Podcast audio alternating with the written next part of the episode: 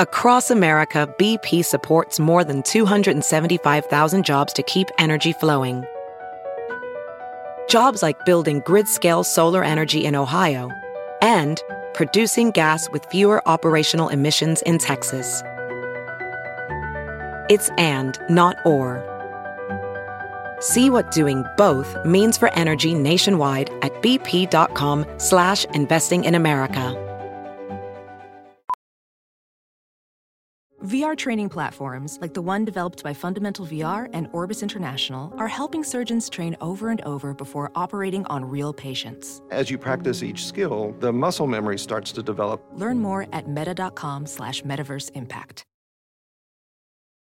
As you write your life story, you're far from finished. Are you looking to close the book on your job? Maybe turn a page in your career? Be continued at the Georgetown University School of Continuing Studies. Our professional master's degrees and certificates are designed to meet you where you are and take you where you want to go. At Georgetown SCS, the learning never stops, and neither do you. Write your next chapter. Be continued at scs.georgetown.edu slash podcast. You're listening to the Wild 7 Podcast Network. Listen different.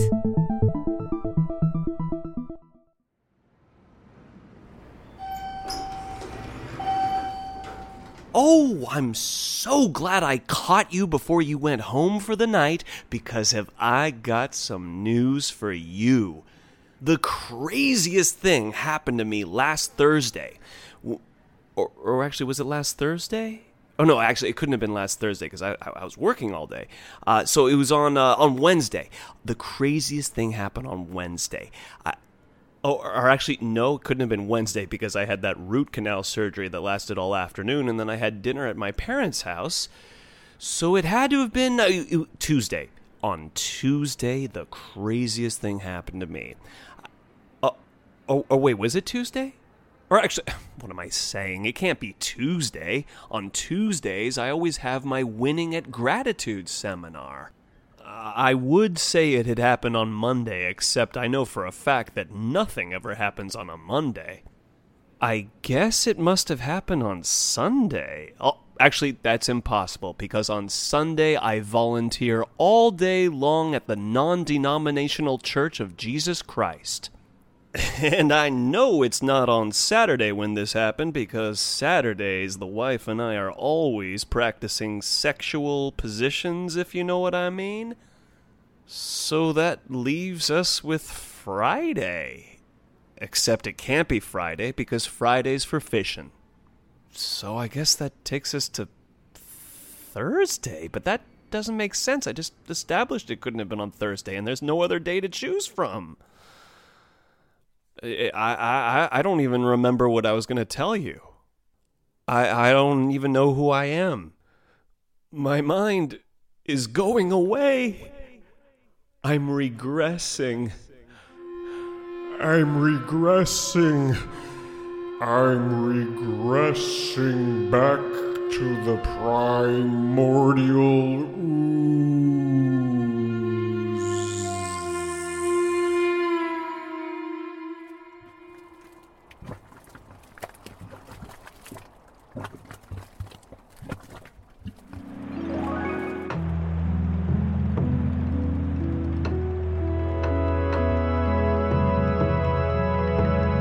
In the words of Alex Rogers. Episode 22 I'm Still Not Over Game of Thrones.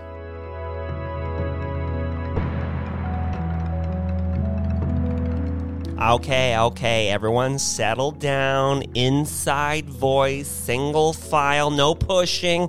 No, Bobby, stop pushing Tommy. Susie, stop nudging Suzanne. I need all of you to get. Well, I did my role. I did my part. You hear that authoritative voice of mine? I tried to wrangle these children. Look, I'll try it again.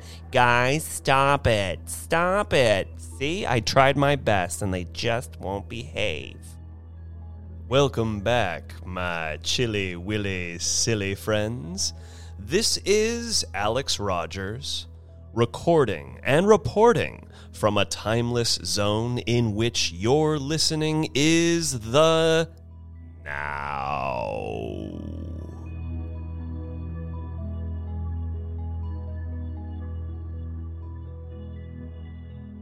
The now, baby. The now is here. The now is clear. And whether we know it or not, we are always in it. So, welcome back to what is.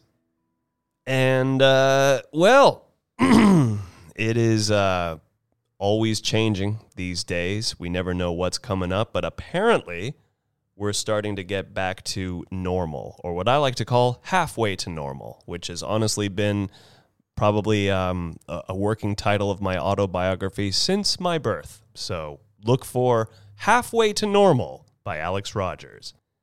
But yes, we are starting to open things up again. We, the people, the government, places of business, everything. We're trying to make life post COVID.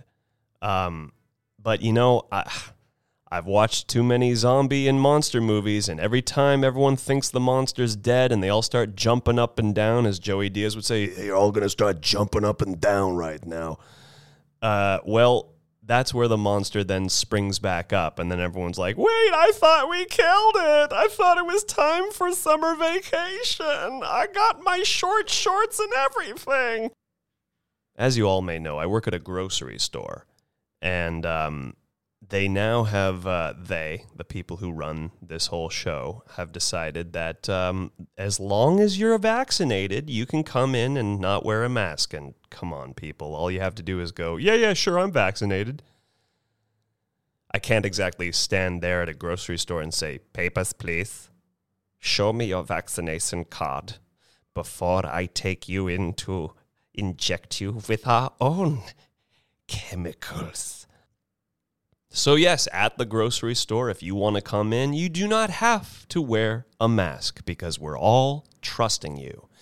Now, a little observation I've made. Why is it that the people who have chosen to take their masks off immediately after we're given the note that you don't have to wear it anymore appear to be the same people who were incapable of wearing a mask in the first fucking place? I don't mean to be judgy, but um, I often am, and uh, too bad. But god damn it, there's this kind of type that I've seen where it's just the typical wow, just mouth open, eyes blinking, glazed over, looking up at buildings, going into the grocery store with this lost wonder face of they have shelves and everything why is it that that is the person who's unmasking first? I if you're going to unmask and show us your face because we haven't seen your face in a year make a presentation here people. Come on you show us them pearly whites or those pearly yellows or, or those pearly brown with with dying bacteria between your teeth. Show us what you got and and let your personality shine. I don't want to see this lost fucking chewing the cud uh, look on your fucking face because it's a, it's not encouraging. We're getting back to humanity, and the first people out the gate are the not fully developed out of the oven people. Alex, that's mean. Well, I'm also just being a little bit frustrated because even though the monster is apparently dying, um, just have a little sense of decorum. Fine, take the mask off, but like, let let's let's see your highest self, okay? Don't don't don't come lumbering in like, oh, it's great to finally add my oxygen to the room. well, here we are, two years later after the finale of Game of Thrones, and I'm just not over it. Now, some of you watched all of Game of Thrones, and you might indeed kind of know where I'm about to go with this argument. Well, not argument, but you know this this this statement. And and then of course you have people who uh, haven't seen Game of Thrones, and maybe they want to. So I'm going to make this as spoil free as I can. If I if I come across a spoiler, I'll give you the warning.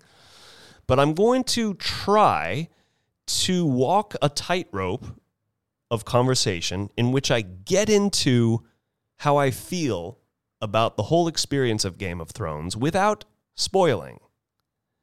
But to nevertheless map out a deep feeling that I have about the whole thing. So it will be as spoil free as I can make it, but it will not be emotion free. It breaks my heart that Game of Thrones shat the bed in its final season. Some would argue it was already starting to shit those sheets even before. Me, I saw some weaknesses coming in around season five. And then it kind of pulled itself together a few more times, and then it kept falling apart. Then it pulled itself back together, and then ultimately it just really dropped the ball. But I want to come into this conversation today not as just an angry, dejected fan, but also as an aspiring storyteller who can only imagine how difficult it is in the first place to get any idea off the ground, written, televised, and then in miraculously be in great demand by a wide variety of fans. We can only hope and dream that any one of us who wants to tell stories in some kind of storytelling medium can get something as seen and revered as Game of Thrones was. And yes, I just said was, not is. I'm sure some of you will watch it no matter what. We'll always stick with it. We'll always enjoy it. But a lot of us can't touch it again, at least not for a long time. Because it's like having to go visit your mangled lover who's been disfigured and beaten up and is now unrecognizable. And even though you still love that lover, it's just not the same person. And the worst part is that person kind of did it to themselves. And you're just like, oh, what happened to you?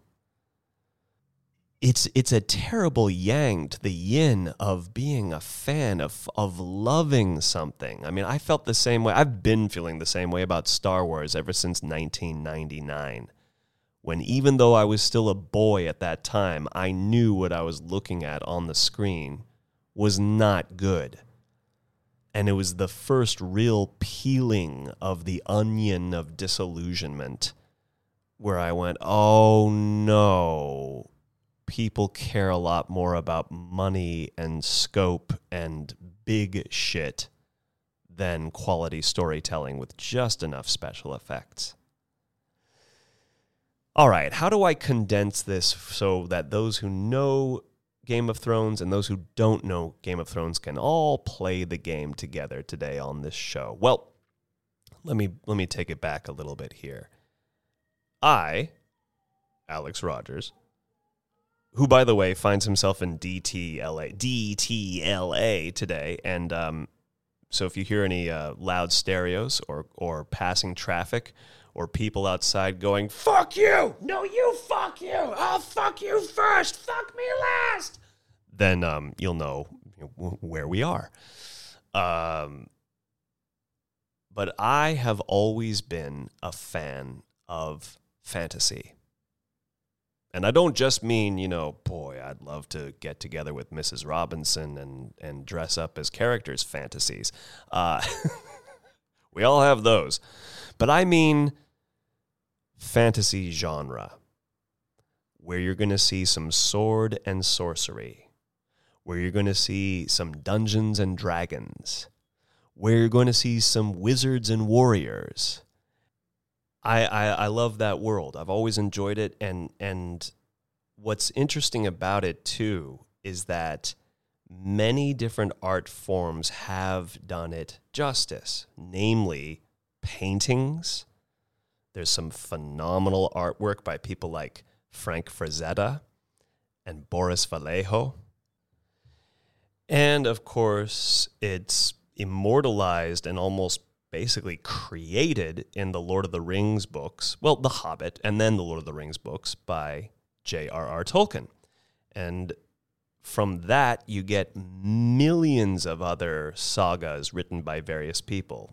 Some shout outs that I can think of are R.A. Salvatore, who did the Drizzt series, the Dark Elf series, and the uh, Forgotten Realms uh, uh, I've been saying series so much. So what am I trying to say? Like, you know, the Forgotten Realms, a subsidiary of Dungeons and Dragons, did their own novel series, and this guy R.A. Salvatore really made a name for himself and created a cool character that a lot of us, especially in our teenage years, got into. This guy Drizzt Do'Urden, a cool dark elf who roams the lands and comes from a place of evil, but he himself has a heart of gold and is helping out his friends left and right. And then, of course, you have George R. R. Martin, who wrote this incredible Song of Ice and Fire series, which was then made into the Game of Thrones television series. Now, on a storytelling visual front, like film and TV, it's definitely gotten better. And I'd say one of our best examples, Lord of the Rings trilogy. I will always love that. I'm I'm so happy that I got to see those in the theater as they came out and at a young enough age where I was just so excited. I mean, I, w- I would be excited today too, but, but being a kid of 17, 18, 19, seeing those movies come out, perfect time for that. Really felt like that feeling like, okay, good, this is my generation's trilogy.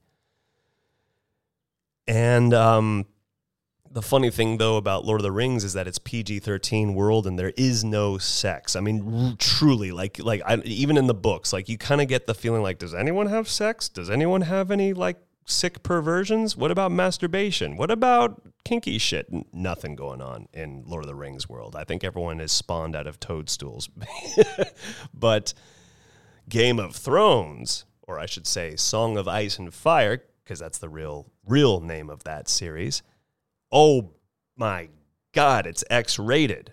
I mean, we're talking about frontal nudity of men and women and all kinds of sex, and not all of it consensual. In fact, most of it non consensual. and uh, yeah, and, and, and some pretty fucked up dynamics too, and not all of it appropriate. And I mean, let's put it this way some fan favorites, both in the books and in the series, uh, it's a brother and sister who have got a more than close connection going on. So it's some dark, sordid shit going on in the world of Game of Thrones. But what makes that interesting is, well, is that it's interesting, is that you have people who are complicated. One of the great things about the, especially the books, is that these characters are morally undefinable. And the show was doing a very good job with that as well, where you couldn't quite say, well, he's a bad guy and he's a good guy, or she's a villain and she's a hero. It is either one of these men and women that we look at throughout these shows. Are they fully this or fully that? You know, you'll have one character, one of, one of my favorite characters on the show, Jaime Lannister. He, he, and, and in the books, I mean, he's a fascinating dude not a good guy, but also not an evil man. He's done some fucked up shit. Let's put it this way in the first episode of that series, you see this guy not only fucking his sister, like it's just woohoo, no problem here, and they have a connection. Uh, it's, it, for them, it's, it, it's working. So, uh, you know, all right. But we, the viewers, go, whoa, okay. And then right after that, he pushes a child out of a tower window and the kid goes plummeting down to his almost death. So we at first are going, fuck this guy, this sister fucking kid pushing asshole. And then we even start to see already, just a few episodes later, some of his more nuanced characteristics. And one of the things about this character is that he's nicknamed the Kingslayer. Now, this isn't anything spoily. You learn this in the first few episodes. But he long ago killed the king of all the realms. And he got a bad reputation for it because that caused a lot of problems. And everyone's been in sort of a civil unrest ever since. So he was written off as just like, oh yeah, this guy just he he he defied all of the honor. He doesn't know his place, and he he defiled the realm. He he murdered a king. Well, we learn a bit later on that that very king would have caused massive genocide on not only the enemy but on his own people had Jaime Lannister not killed him. So there you go. There's these little moments of like, well, we've seen some evil deeds, we've seen some sordid deeds, some tasteless deeds, and yet the guy has more honor than you would actually think. He he had to sacrifice his reputation to save millions of lives. There's a lot of that in this show. You have people making very hard show and books, hard decisions, nuanced decisions.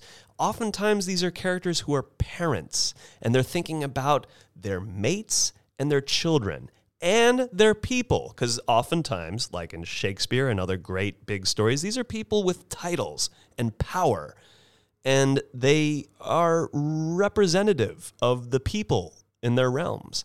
They got some hard decisions to make while keeping themselves alive in the Game of Thrones, which basically is to say this is a continual volleyball match for power, and the crown of the realms is constantly being passed from side to side to side you essentially take the War of the Roses saga, which is real in England's history, you throw on some Lord of the Rings and some Conan and a couple other little tropes and goodies from all things sci fi and fantasy, but you anchor it with, you know what, the person who got me into this, my good friend Alec, and we we now on the show know who Alec is because we listen to his great music through his band Ghostbound. He was the one who told me initially that this show was com- coming to HBO, and he recommended that I get into the books. Now I've read the first book. So before y'all jump down my throat and I hear all you people doing what I was doing last week to say, "Yeah, the book's better," I, I I agree. I read I read the first book. I really enjoyed it, and I read it as Game of Thrones was about to come to the big, well, the big or small screen, and I really loved it. I got into it. It's very well written. I'm I'm totally defending George R. R. Martin's work. And another description that I got from Alec that kind of got me into it, and he said it very well. He said, "Game uh, that Song of Ice and Fire or Game of Thrones is The Sopranos with swords instead of guns." So you see what I mean? These are these are families of power, very mafia like but also that's old school England. And by the way, the world of Game of Thrones is completely made up. It doesn't take place in like old England, but you get the sense that it kind of is about that. And sure enough, you even have northern territories and southern territories that very much resemble England and its histories. So that's what we're modeling it off of. But of course, it is its own little universe. Now, here's something to make very, very important here. The show kind of eventually, even pretty well into its own like first, second, or third season, was known as by detractors and cynics as the Dragon Show. Oh my god! I want. I remember seeing once they they they played it on something where you just see these just mindless people on some nothing daytime talk show news thing that just you know just more poison for everyone and they're like, "What's up with the show Game of Thrones?" And I remember this woman was like, "I don't know, but I don't like dragons." Were you like, "How old are you?" Forty-seven. Why do you sound like you're six? I don't know. But like at that time, yeah, and by yes, and there are dragons, and there is sorcery, and there are uh, undead zombie armies, and there are lots of different creature features throughout the show. But guess what? Initially, they were in the background. So I remember when I was getting into it, and detractors would go, "Oh yeah, that dragon show." Hey, hey, fucker! The dragons are very much in the background. They're the they're the cool surprise every few episodes. Same thing with the battles. You you maybe got a good battle once a season, or even duels. You maybe got one or two a given season. But you know what you got then, in addition to these little moments, amazing scenes of great acting, great dialogue really nuanced characters. And the big surprise for me is that here I am, someone who's loved fantasy his whole life. And yes, folks, there was a time when it wasn't cool, all right?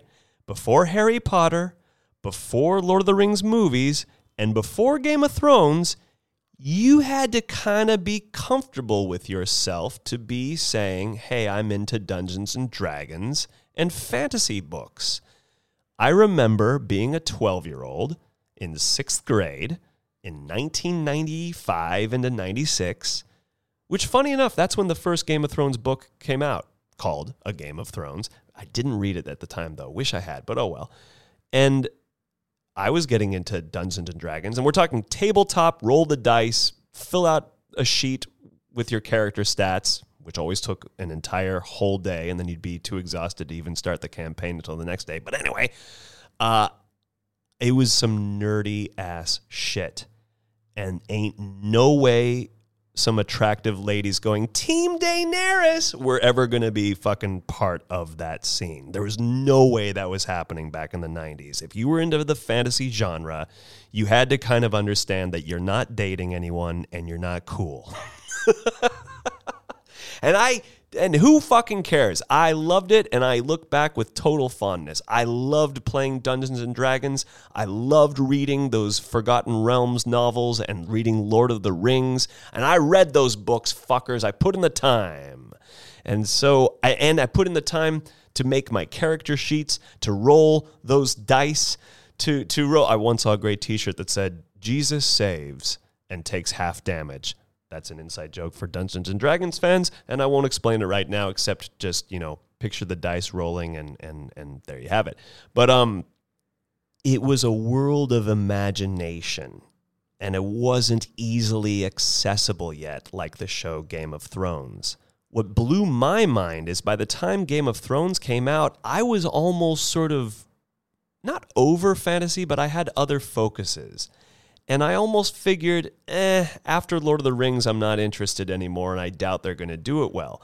And I must admit, I get a little uh, hoity toity.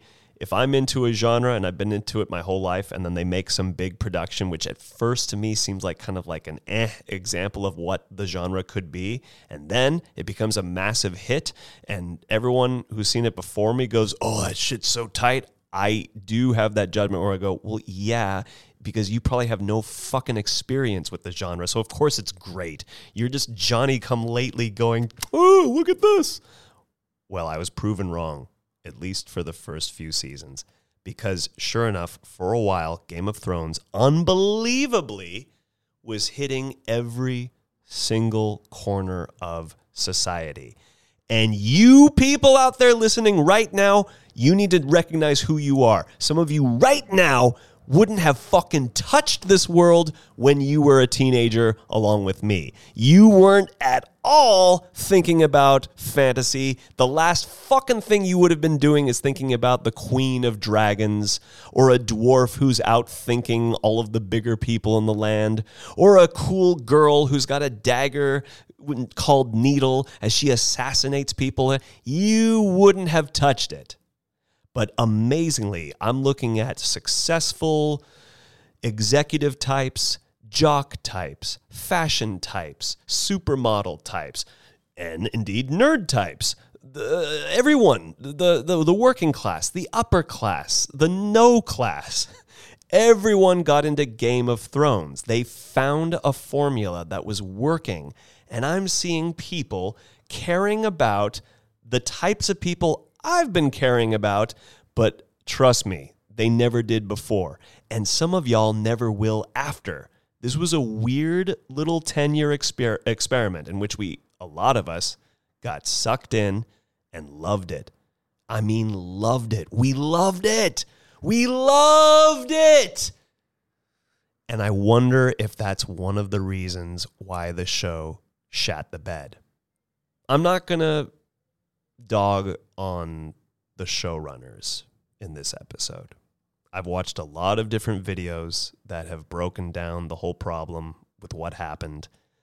I'm not going to get into it. And uh, I've seen also a lot of people hate on these guys. And it's very easy to hate on people who you feel have betrayed you. But I will say one thing that has been brought up a lot, and it is important to keep in mind. The show was based on great writing that it was already established in novel form.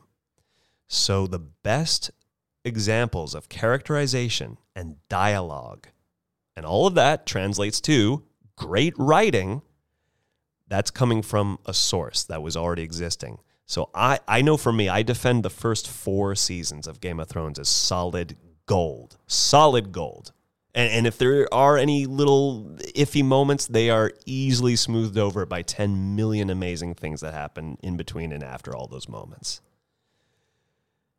And then, funny enough, around season five, the involvement of George R. R. Martin, the actual creator of these books, his involvement becomes less and less. And also, as of now, as I speak, we don't have a conclusion to the books yet. This was very problematic because now, show wise, we've kind of caught up to all the events that we want to focus on in the book. They're done now. Now, where do we go from here? And it's easy to pick on these guys and say, you guys fucked it up and you, you took all these characters in dumb directions.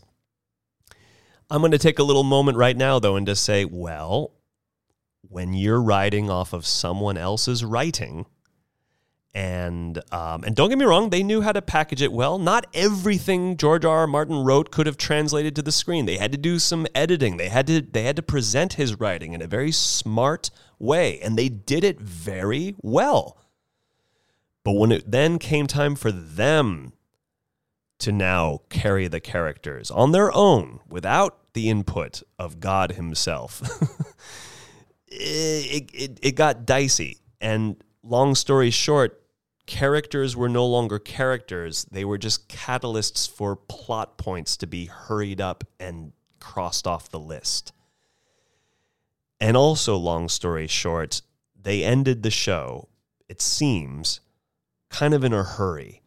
And they did not love the characters the way we did.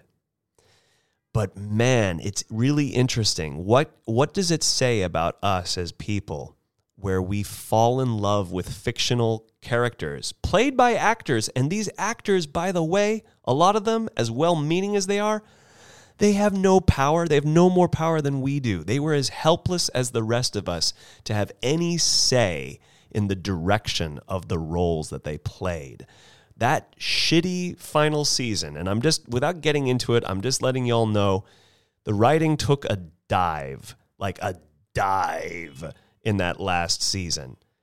I'm not going to say I could have done any better. And all of you fans out there with your fan theories and I, they should have ended it this way. Good for you, but I doubt you could have made it amazing, amazing, amazing either. I think the show needed more time, probably another three seasons of really developing these characters and giving them the proper conclusion that they truly deserved. And why do I say truly deserved about figments, about phantoms of thought? Because again, they don't exist.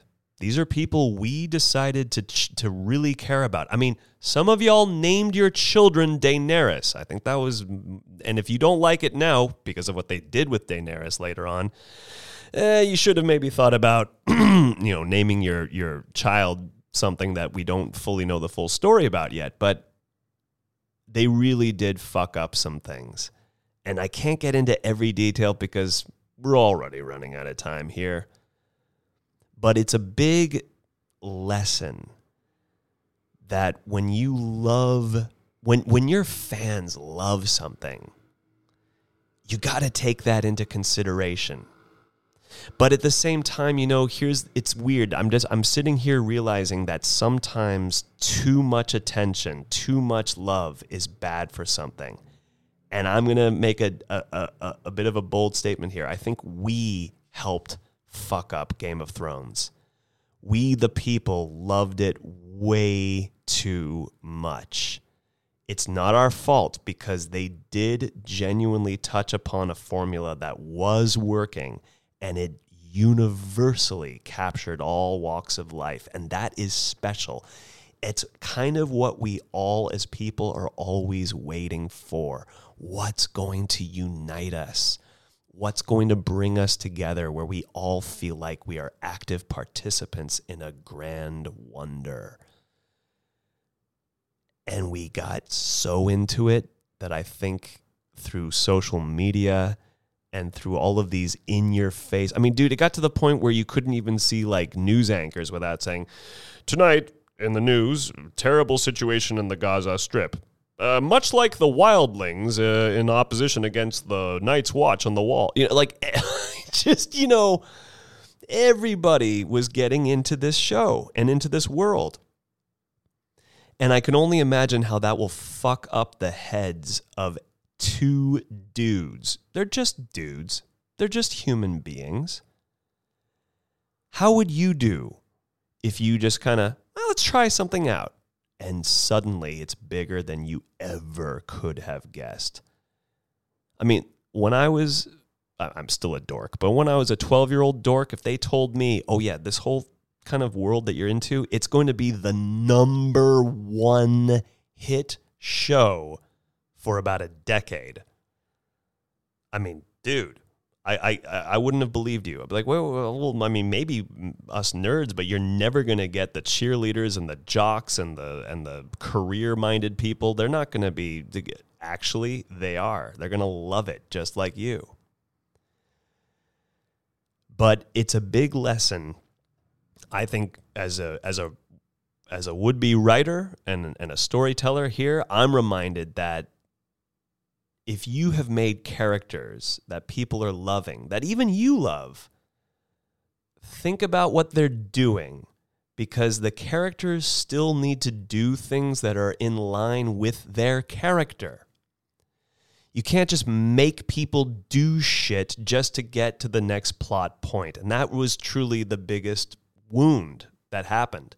And I think that comes from interference with too many hands in the pie. They had some incredible heartbreaking moments in the earlier parts of the series where they would take characters who you got to know and love and then suddenly they're murdered. And that was one of the greatest things about the show is it fucked with your feelings. But I got the vibe after a while that they had some fucking Nielsen rating dude with them who's like, according to our statistics, uh, during uh, season three, there was a peak moment at episode nine where there was this big uh, disaster. So for the following seasons, you, you need to make sure that you, they, it felt like they were just hitting the notes that they organically came upon and indeed earned very deservedly so the craze and wonder of the audience. But once you're just going through a checklist of and insert shock scene here and insert money shot there, nah, it no longer works. But it is a warning to both sides. Be careful of the hysteria, the mania that you put into your love and focus on the show, on the movie, on the painting, on the dream. And if you are feeling, I'm just thinking, okay, if we all, if any of us are lucky enough to have millions of people liking us, believing in us, calling us geniuses, whether we have actually earned that title or not, remember why you did this. We love these characters. So don't hurt the ones you love. especially when they're fictional. We're look, I get it. We're real people. We're still figuring out how to not hurt each other. But like when they're fictional and you actually have a running start on not physically harming them, let's see them through to the end. And let's really also, and, and things may change. you may go out and think, oh, this is just some experiment. But when the world loves it, it, it changes it. It just does. Game of Thrones was changed by the response that it was receiving. And it's just, I think, a big lesson for everyone. Well, my friends, all these pontifications and wanderings have simply put me in a pretzel. I have no more answers or questions after all of this. I just find myself feeling a little blue by the fact that I can't go back just yet and fully absorb what I had come to love because of how it ended up. And so I'm still hurting. And yes, even though this shit never existed, it really does show us that we care about stories. I mean, I get it. I get it. The first thing is find some warmth, get shelter, get food, get water. But then the next step after all of your immediate survival items is you then have community, you have human contact, and guess what? Storytelling is a real thing. It's not some little like, eh, well, we'll get to it when we get to it. Maybe nowadays it is, but back in the day, at the end of a long hunt, at the end of a long day, you're gathering around the fire to hear some stories. It's entertainment. We are creatures who love stories about people who never existed. But what's always happening with a great story about someone who never existed? At all times, we're relating to them. It brings out our mundane reality into a beautiful light, focusing on the fictional world. So, be sure that when you tell that tale to everyone around the campfire, that it doesn't end in a way in which those people want to then throw you into that very fire. All right, my friends, that's that for now. We'll tune in again real soon. In the mean in between, thank you for your time. Thank you for your rhyme.